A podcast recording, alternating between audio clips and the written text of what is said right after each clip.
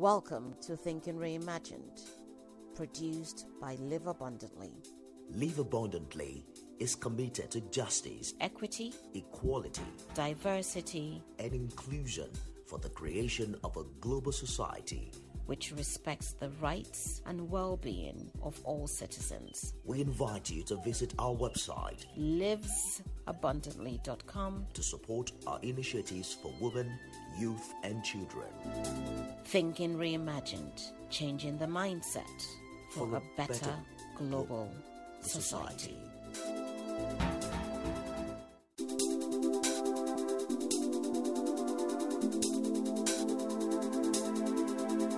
The Euro 2020 final has turned the world's attention again to the ugly reality of discrimination against the marginalized people.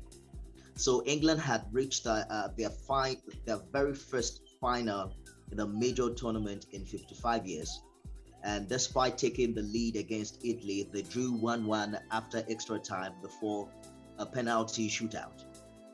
Cut the story short, they lost the shootout, and all the three England players who missed their penalty kicks have now been subjected to some form of racist abuse on social media.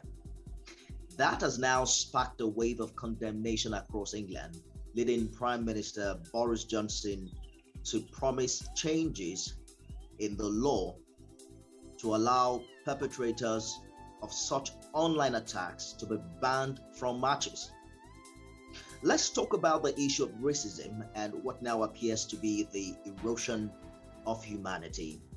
My name is Nifemi Oguntoye. I'm joined by Dr. Ama, Executive Director, Live Abundantly, and Ms. Sotimini of Paternity Issues. Hello, ladies. Thank you for joining on this episode. Thank you, Nifemi. Thank you. Great. Thankfully, you can hear me. Let me begin with Ms. Sotimino. The opinion is that football merely amplifies the realities in the society, and that the racist outburst against the likes of Marcus Rashford, Jadon Sancho, and Bukola, uh, Bukayo Saka isn't alien to that society. Why do you think this remains an issue in 2021 in a country like England, a country as civilized as England? Thank you, Nifemi, for that question. You asked if um, why a civilized country such as the United Kingdom should still have um, racism as a, a, major concern. It still is a major concern because um, there obviously overt types of uh, experiences of racism, and there's obviously the covert, the you know undertones of racism. The issue um, surrounding racism in football and sports it has been actually very topical this year. Uh, there have been uh, footballers that have um, young younger footballers who have decided to resign early, uh, not to proceed with their footballing career due to the fact that they just could not take the amount of abuse that was uh, lashed out at them actually, and um, a lot of them, the younger ones, have felt that they, you know, it affects their self-esteem in so many ways, and nothing was being done by the football federations to address this and i think it was very it's it's very poignant that this happened at wembley last week and it was obvious that this is what the footballers the black footballers have been complaining about for for a long time. And they were not believed or they were told that you know it was just part and parcel of the deal. Um, they were told not to worry and now the whole world could see it. The issue now is you know obviously getting to um, name uh, the perpetrators of the abuse. Apparently, they use um, fake accounts and things like that. Um, the reality is, this is going to continue if nothing is done about it. Having a fake account is just an excuse. I, I believe the networks can be, you know, the, the, the, messages can be traced actually to the owners, and and these footballers have mentioned the same thing that you know, if it was a terrorist uh, attack with a fake account, they would get to the you know to the root of it um, tensions have actually been on the rise also um, in terms of you know taking the knee whether footballers should be taking the knee, the relationship between football and uh, politics, uh, whether there should be a separation between football and politics. And people have come back to say no. Um, in sports such as boxing, Muhammad Ali spoke about politics, did a lot.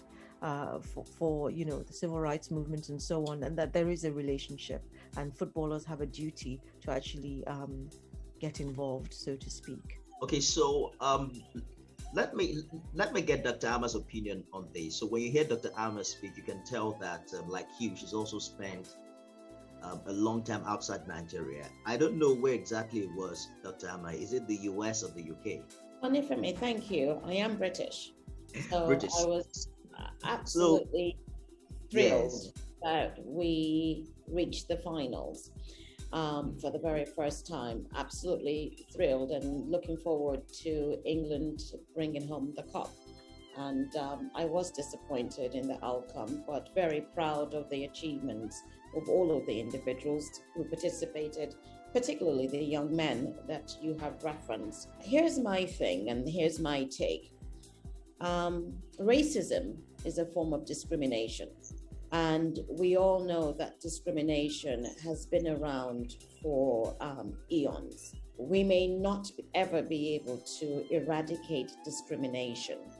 But what bothers me is the level of discrimination that is still ongoing and the, the, the way that it is, um, the way that it comes through and the mediums that people are now using to express their micro or macro aggression towards a people or a person based on their race. And I know that we're, we're sort of limiting this to racism, but I want us to think about discrimination and uh, along the spectrum where it affects gender, it affects sexual orientation, ethnicity, um, and recognize that we all we are all responsible for eradicating this. And it has to start in the home. For example in nigeria there's a lot of tribalism where from a very young age children have already begun to learn what it means to be Igbo versus Yoruba versus Hausa. And these biases start at such a young age and they're there and they proliferate as the years go on to the point where I, think it was on our last Zoom um, program with the children where they actually talked about this occurring at school in the boarding houses and children being subjected to physical abuse. So, this is an issue that everyone has to address, and we need to tackle it. And it starts in the home, moves into schools, and then it goes into the larger community but it is it is very distressing the level of microaggression and, ma- and macroaggression that's going on in the world because we want to believe that we've reached a place where we see each other as one. Well, clearly we don't, and it's become even more evident. And the fact that they will select, highlight these three players who are part of the larger culture and who are representing a country to this kind of um, online abuse, and I know there was verbal as well, um, and all forms of it are going on. It, it's very disturbing, and I am most concerned that it is not a subject that we address wholeheartedly, and yet it needs to be on the forefront of our discussions and the and the changes that we bring forth. Absolutely, it, against sports like football only highlights all of these issues you know, and just mirror the reality in the society. But I would love us to break it down even more. I don't know, Ms. Shotimino, you currently live in London. Have you had any of such racist comment or any such experience in that light? Um, I, I wouldn't say personally, but I would say that there are always undertones um, in in the wider community. So, for example, the idea that a black person would most likely um, be a shoplifter, for example. You, you, know, so going to a shop and being followed, for example. Um, maybe they don't believe you can afford to pay, or maybe they believe that they don't want you there so that other customers don't come in. Um, there are always undertones of, of racism in I, I think in every society but it's when it gets to this to the rate um, that was exhibited last week that we need to be concerned. As dr Amma said you know racism is a, a, a larger word but there is the micro microaggression the, the, the tribalism uh, that goes on as well amongst um, you know citizens of a particular country. I mean, even in the UK, the, the Scots are made fun of, the Welsh are made fun of, and the English, you know, feel that they're superior to the Scots and the Welsh and the Irish. Um, maybe that's because the Queen resides in, in uh, England most of the time, although she has her residences in Scotland. I'm not sure where that comes from. Um, so there's all there are always elements of this. But uh, as a black person living in the in the, in London, London is a very diverse diverse community, and there are many successful you know black um, you know community leaders and professionals in, in London as well. Um, the issue of the fight against this form of discrimination has um, over the time assumed a global dimension an example is how the Black Lives Matter campaign resonated internationally. And I've heard Dr. Amma talk about the fact that some of these issues or some of these tendencies are sown as seed from very young age. But Dr. Amma, talk to us what main factors would you say constantly fuels this form of prejudice and discrimination even with the rich history of outcries that we've had against such? Um, thank you, Nifemi, for, for that question. But it goes back to biases. When you think that your racial group, or you think that your gender or your sexual orientation is superior to another, then you create biases in terms of how you think of the other, how you speak of the other, how you perceive the other, to the point that you can actually nullify the experience of another based on their gender orientation sorry based on their gender orientation yes or their sexuality or their race. Um, for example there's this idea that children from single parent homes do not do as well as children from what we would call the nuclear family, the traditional mom and dad nuclear family. That's a fallacy. There's so many children, successful individuals who came from single parent homes. There's also a perception that um, you know, children of African American heritage do not perform as well in school, and even more so when they have they come from a single parent household. That is a misconception.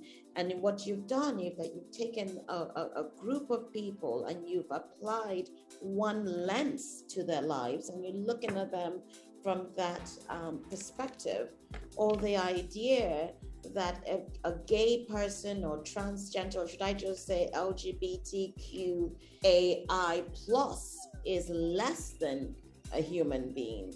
These are all forms of microaggression or macroaggression that is implicit in how people communicate these ways these days and it's very subtle it is it is a comment that is meant to be derogatory or to nullify um, a being. And it, it starts in the home because that's where the loyalty to your race or to your ethnic group begins.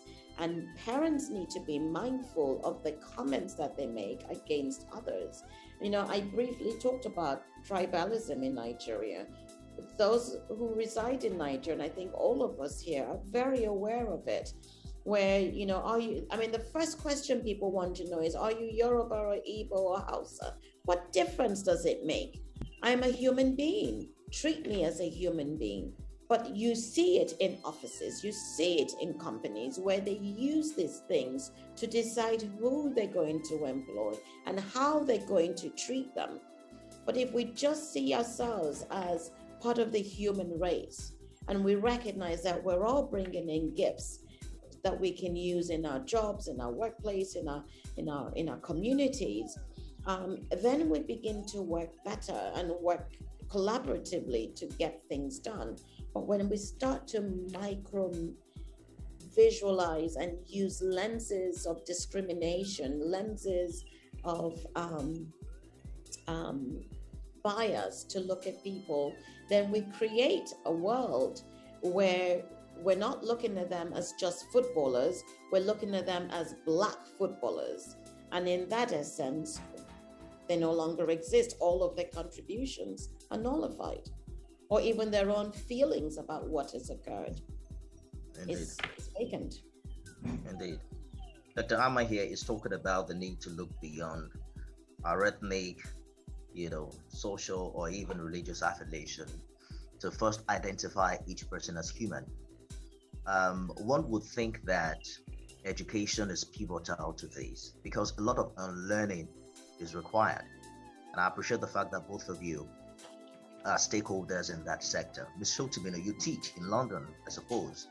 One would think that, you know, United Kingdom with its very sophisticated educational system would one way or the other have inculcated this into, you know, its curriculum and um, help people who consider themselves, you know, supremacists or superior to others would have learned, you know, to appreciate Dr. Amma's position.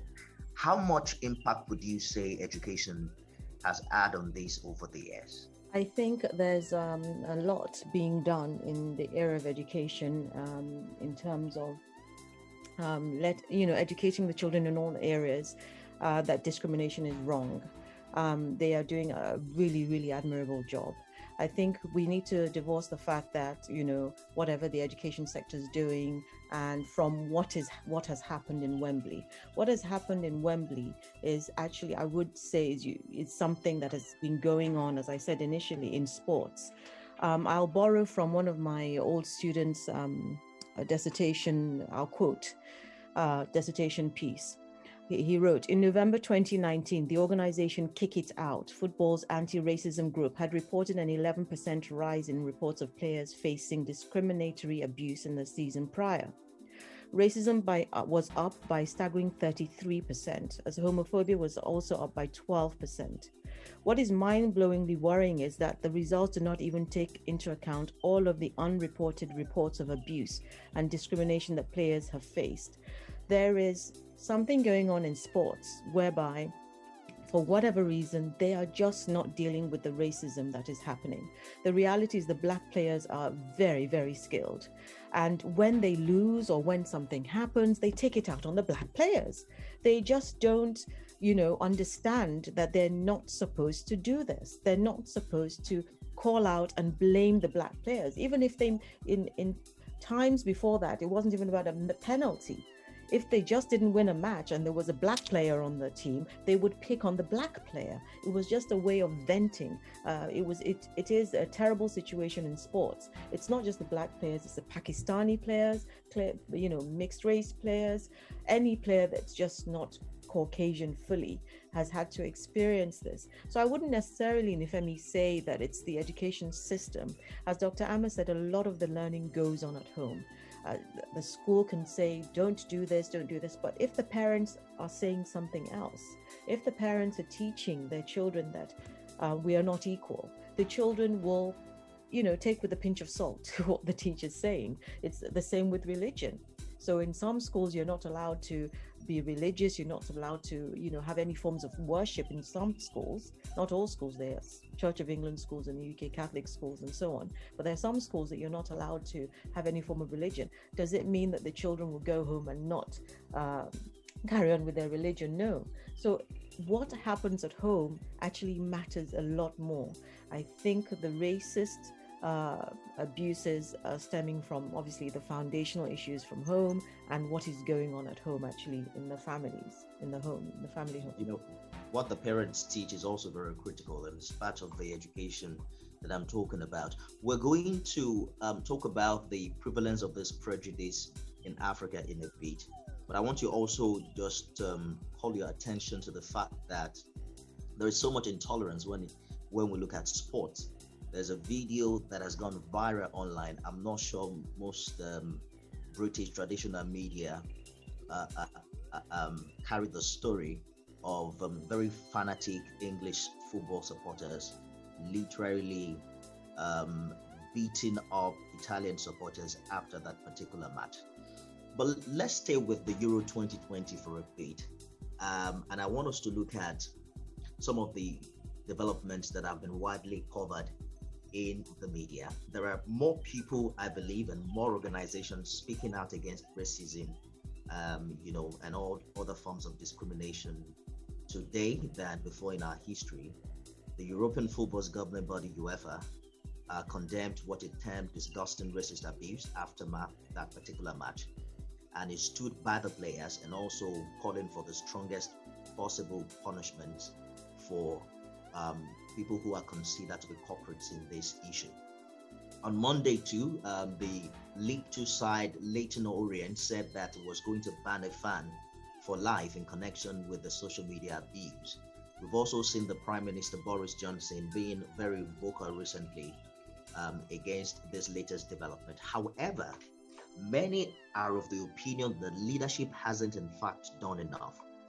For instance, the Johnson administration has come under fire by those who say it has, in one way or the other, aided in fueling the abuse directed at players by not doing more to condemn those booing the players taking a knee.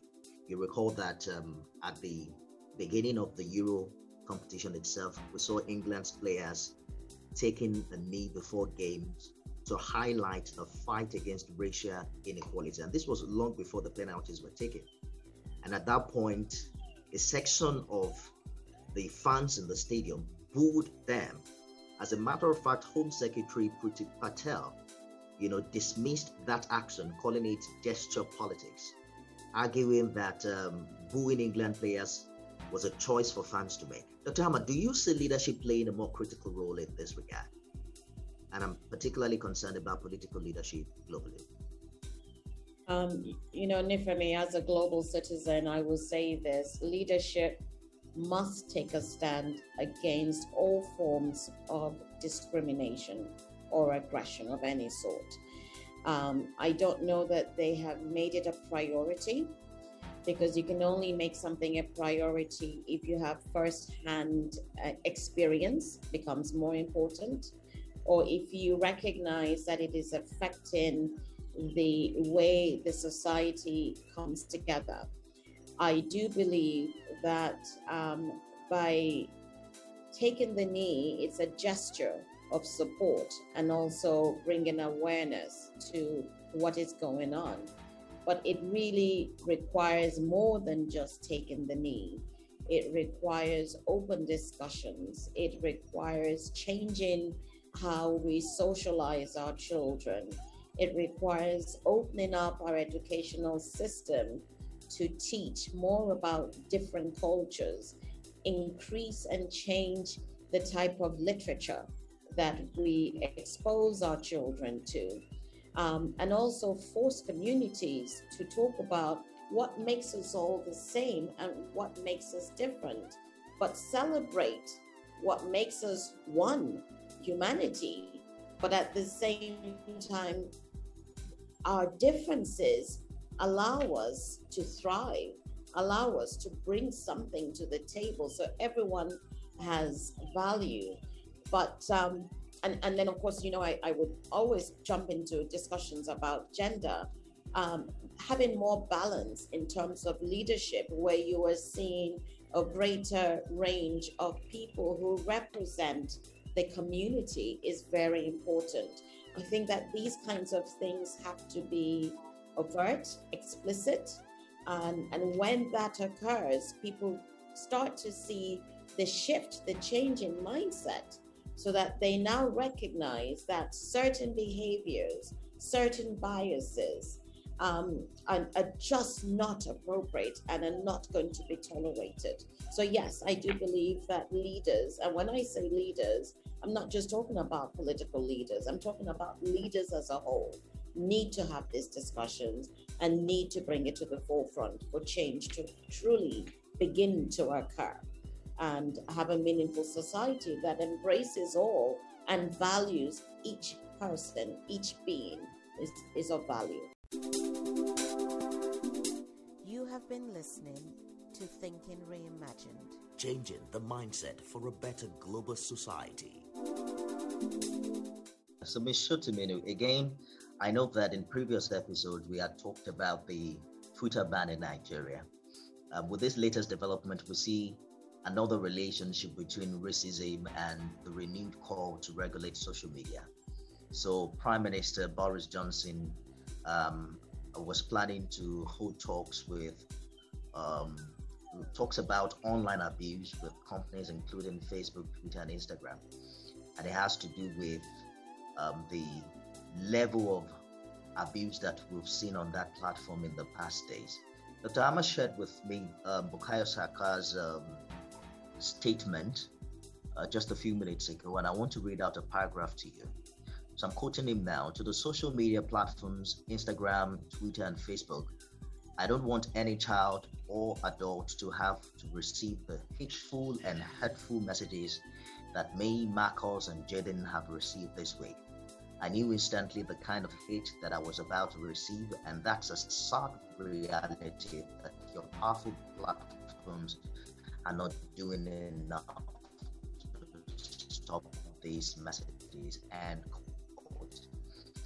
when we had this conversation in the context of Nigeria, it was about freedom of speech.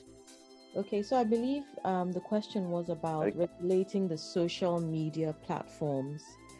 I, um, on one hand, I believe that everybody should be allowed to express themselves, but on the other hand, they should only be allowed to express themselves if it does not cause harm or damage to anybody else. So, in in order to get this done, it does need to be regulated. The reality is, this form of regulation it has to take is not an, uh, an outright ban, uh, like in some countries such as China, where certain uh, social media networks are banned. I believe in Dubai, there's WhatsApp, but not WhatsApp calling and videoing. Uh, I think some sort of regulation needs to take place, but a lot of funding has to be um, poured into it so that you're not taking away individual rights of expression um, what one terms as um, bad behavior might not be termed as bad behavior by somebody else. But the reality is, we all know as as humans what is wrong and what is right. Um, we all know what racism is, whether they're undertones or overtones. We all know what anti-Semitism is. We all know what what you know Islamophobia is, uh, and and so on. I, I do think they need to be regulated, and the perpetrators need to be brought to book um, when we were talking about the issue about football and racism, uh, football racism in football, you know, uh, again to uh, um, allude to what my I, I, heard from one of the students, uh, he he wrote, nobody transforms into a racist after walking into a football stadium. They bring their views in from outside, whether that is most likely from their parents or how they've been raised. They're a product of their environment. So the reality is, in order for these changes to take place, yes, there need to be there needs to be uh, a, a, huge movement of community, maybe communities getting together to enlighten the youth, but really a lot of work needs to be done generally. And in order to do this adequately, yes, the social media platforms need to be um, regulated in, in, in some way. You know, I would like to add this. There's a perception that social media is not regulated, which is not true because if you look at the the agreement that we sign or we agree to when we click onto the social media networks, they do specify that certain content and behavior is not acceptable. I agree with Miss Abby that everybody is aware of when they're doing the right thing or the wrong thing. We all recognize the, the various forms of discrimination that exist and that it is not suitable online or even when you're communicating with people in any form, whether it's verbal or non-verbal. Um, it's just not suitable behavior. Now, what we're doing is we're blaming social media. As well, this is my perception that there's a shift in blame on social media because they're not taking these things up as quickly But we have to recognize that until people do certain things and they're able to set up the algorithms to recognize it and to delete it, we cannot dump everything on social media.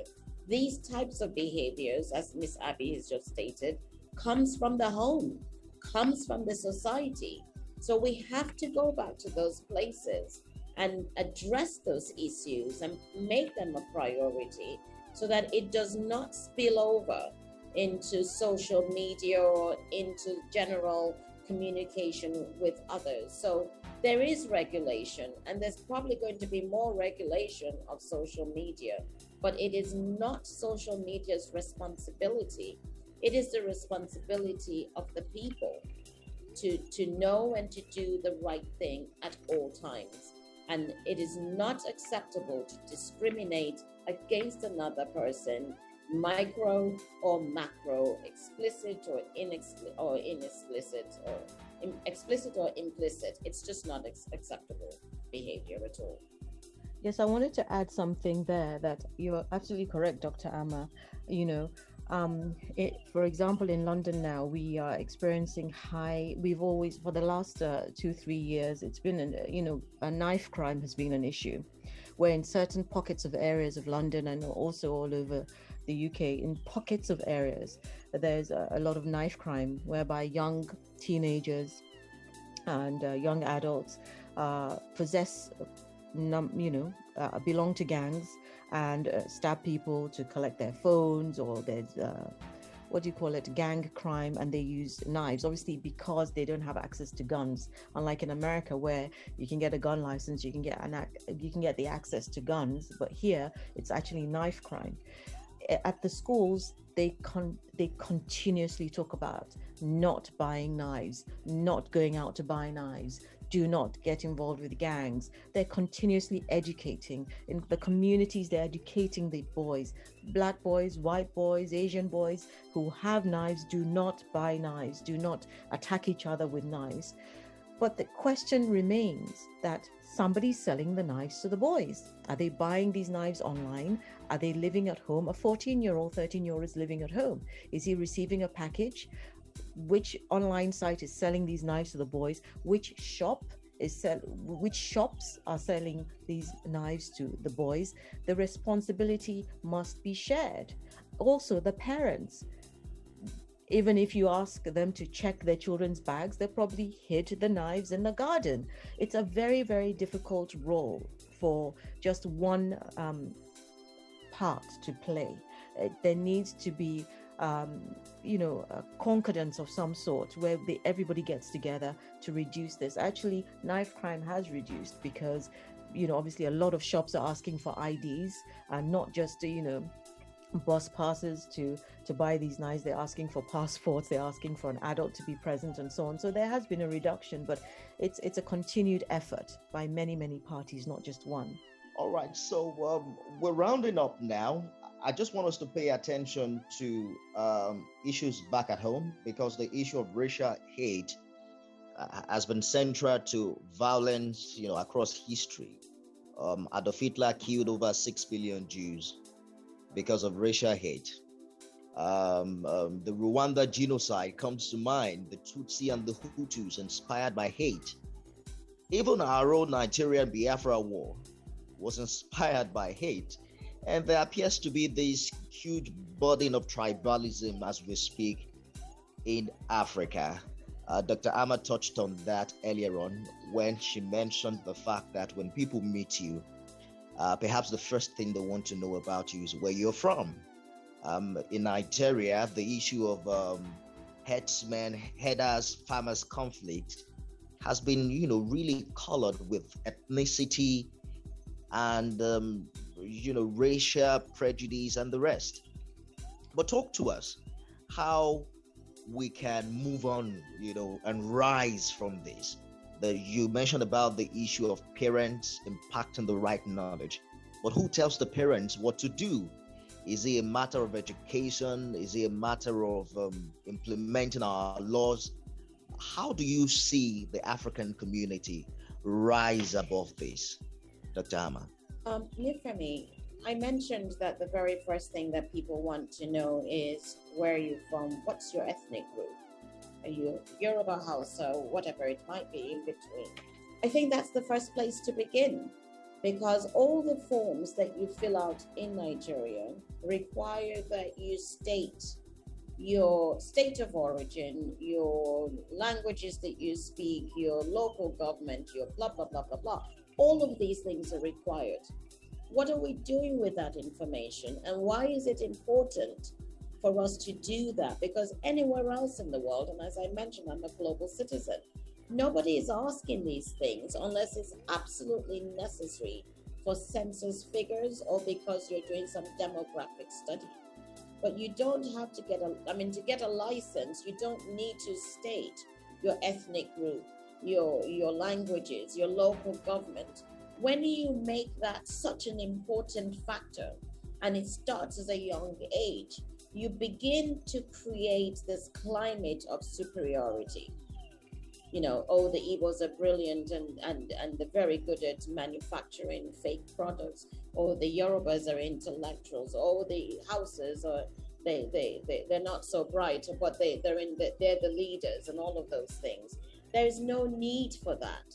Because if you say you are Nigerian, which is what happens when you leave Nigeria, all of this disappears when you leave Nigeria. We're just, oh, we're Nigerian, we're Nigerian.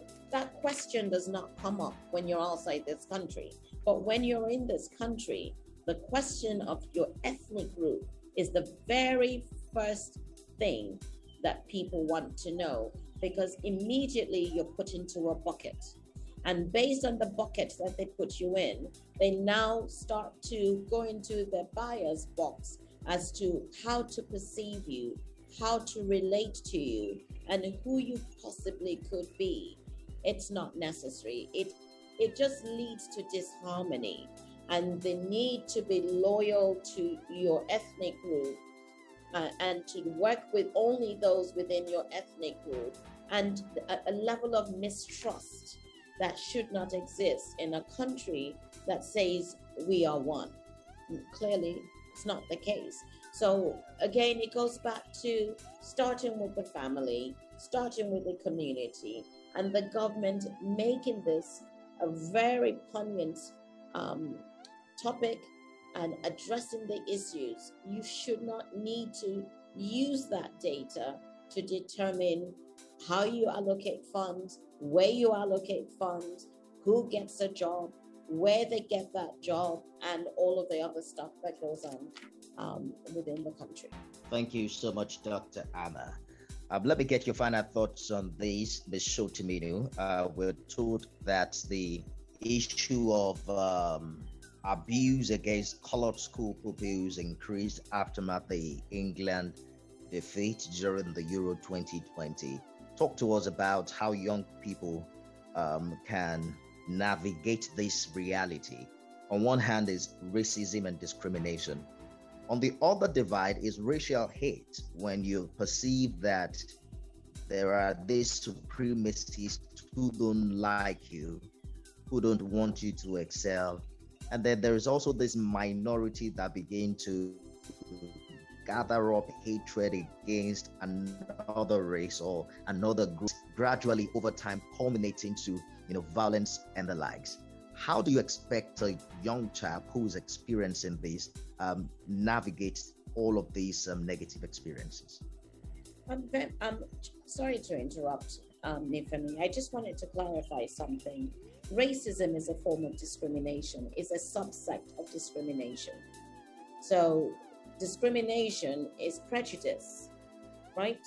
And prejudice can occur based on your race, your age, your sex, your your sexual orientation, your religion, all of those things. So we really need to clarify that racism is a form of discrimination.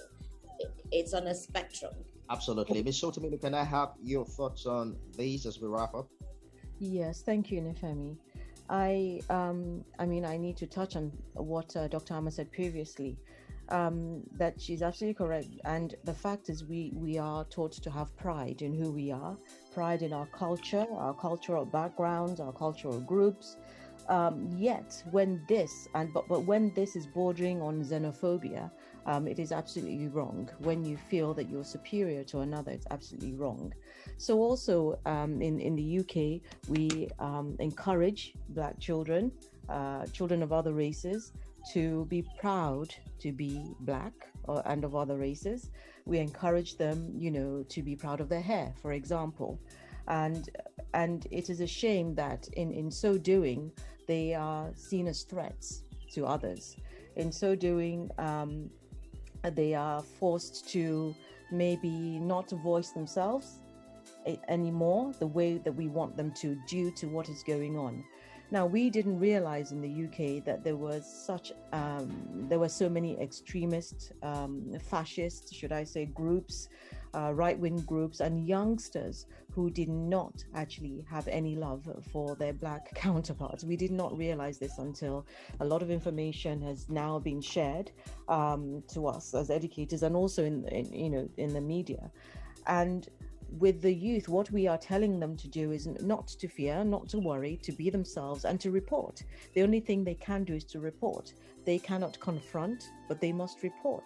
Yes, we know that reporting isn't. Um, doesn't get the results, but at least you've reported, you know. Uh, you've told, you have reported this to the authorities, you've reported the abuse or your fears so that you are protected.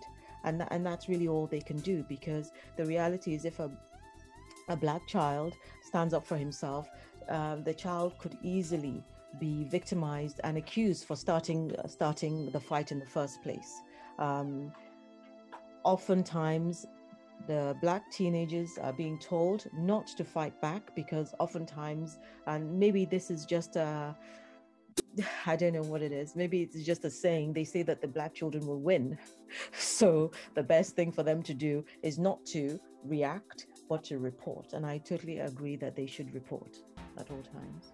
A big thank you, Dr. Amma and Ms. Shotimino. I think I'm going home with the fact that call it microaggression, um, an instance of um, subtle or unintentional on intentional discrimination against the marginalized people, call it uh, racism, prejudice, antagonism, whatever. You know, the fact that the bottom line is that certain people as be, are being discriminated against. You know, we talked about tribalism earlier. There is this tribal consciousness and loyalty to a group uh, that exalts them above every other group. Bottom line is that everyone has a role to play in all of these, and the action, the call to action begins with all of us. A big thank you to Executive Director, Live Abundantly, Dr. Amma, and of course, uh, Ms. Shotimino, Ms. Abby Shotimino of Parties, Maternity Issues. Thank you so much for your contribution on this episode. We'll see you again uh, when we return with another one. I am Nifemi Oguntoye. Thank you. Thank you for listening to Thinking Reimagined. We invite you to subscribe to our podcast and welcome your comments, insights, and learnings as we strive to transform our global society. A change in mindset, engagement, collaboration, dialogue, awareness, and education. Thinking Reimagined. Changing the mindset for a better global society. society.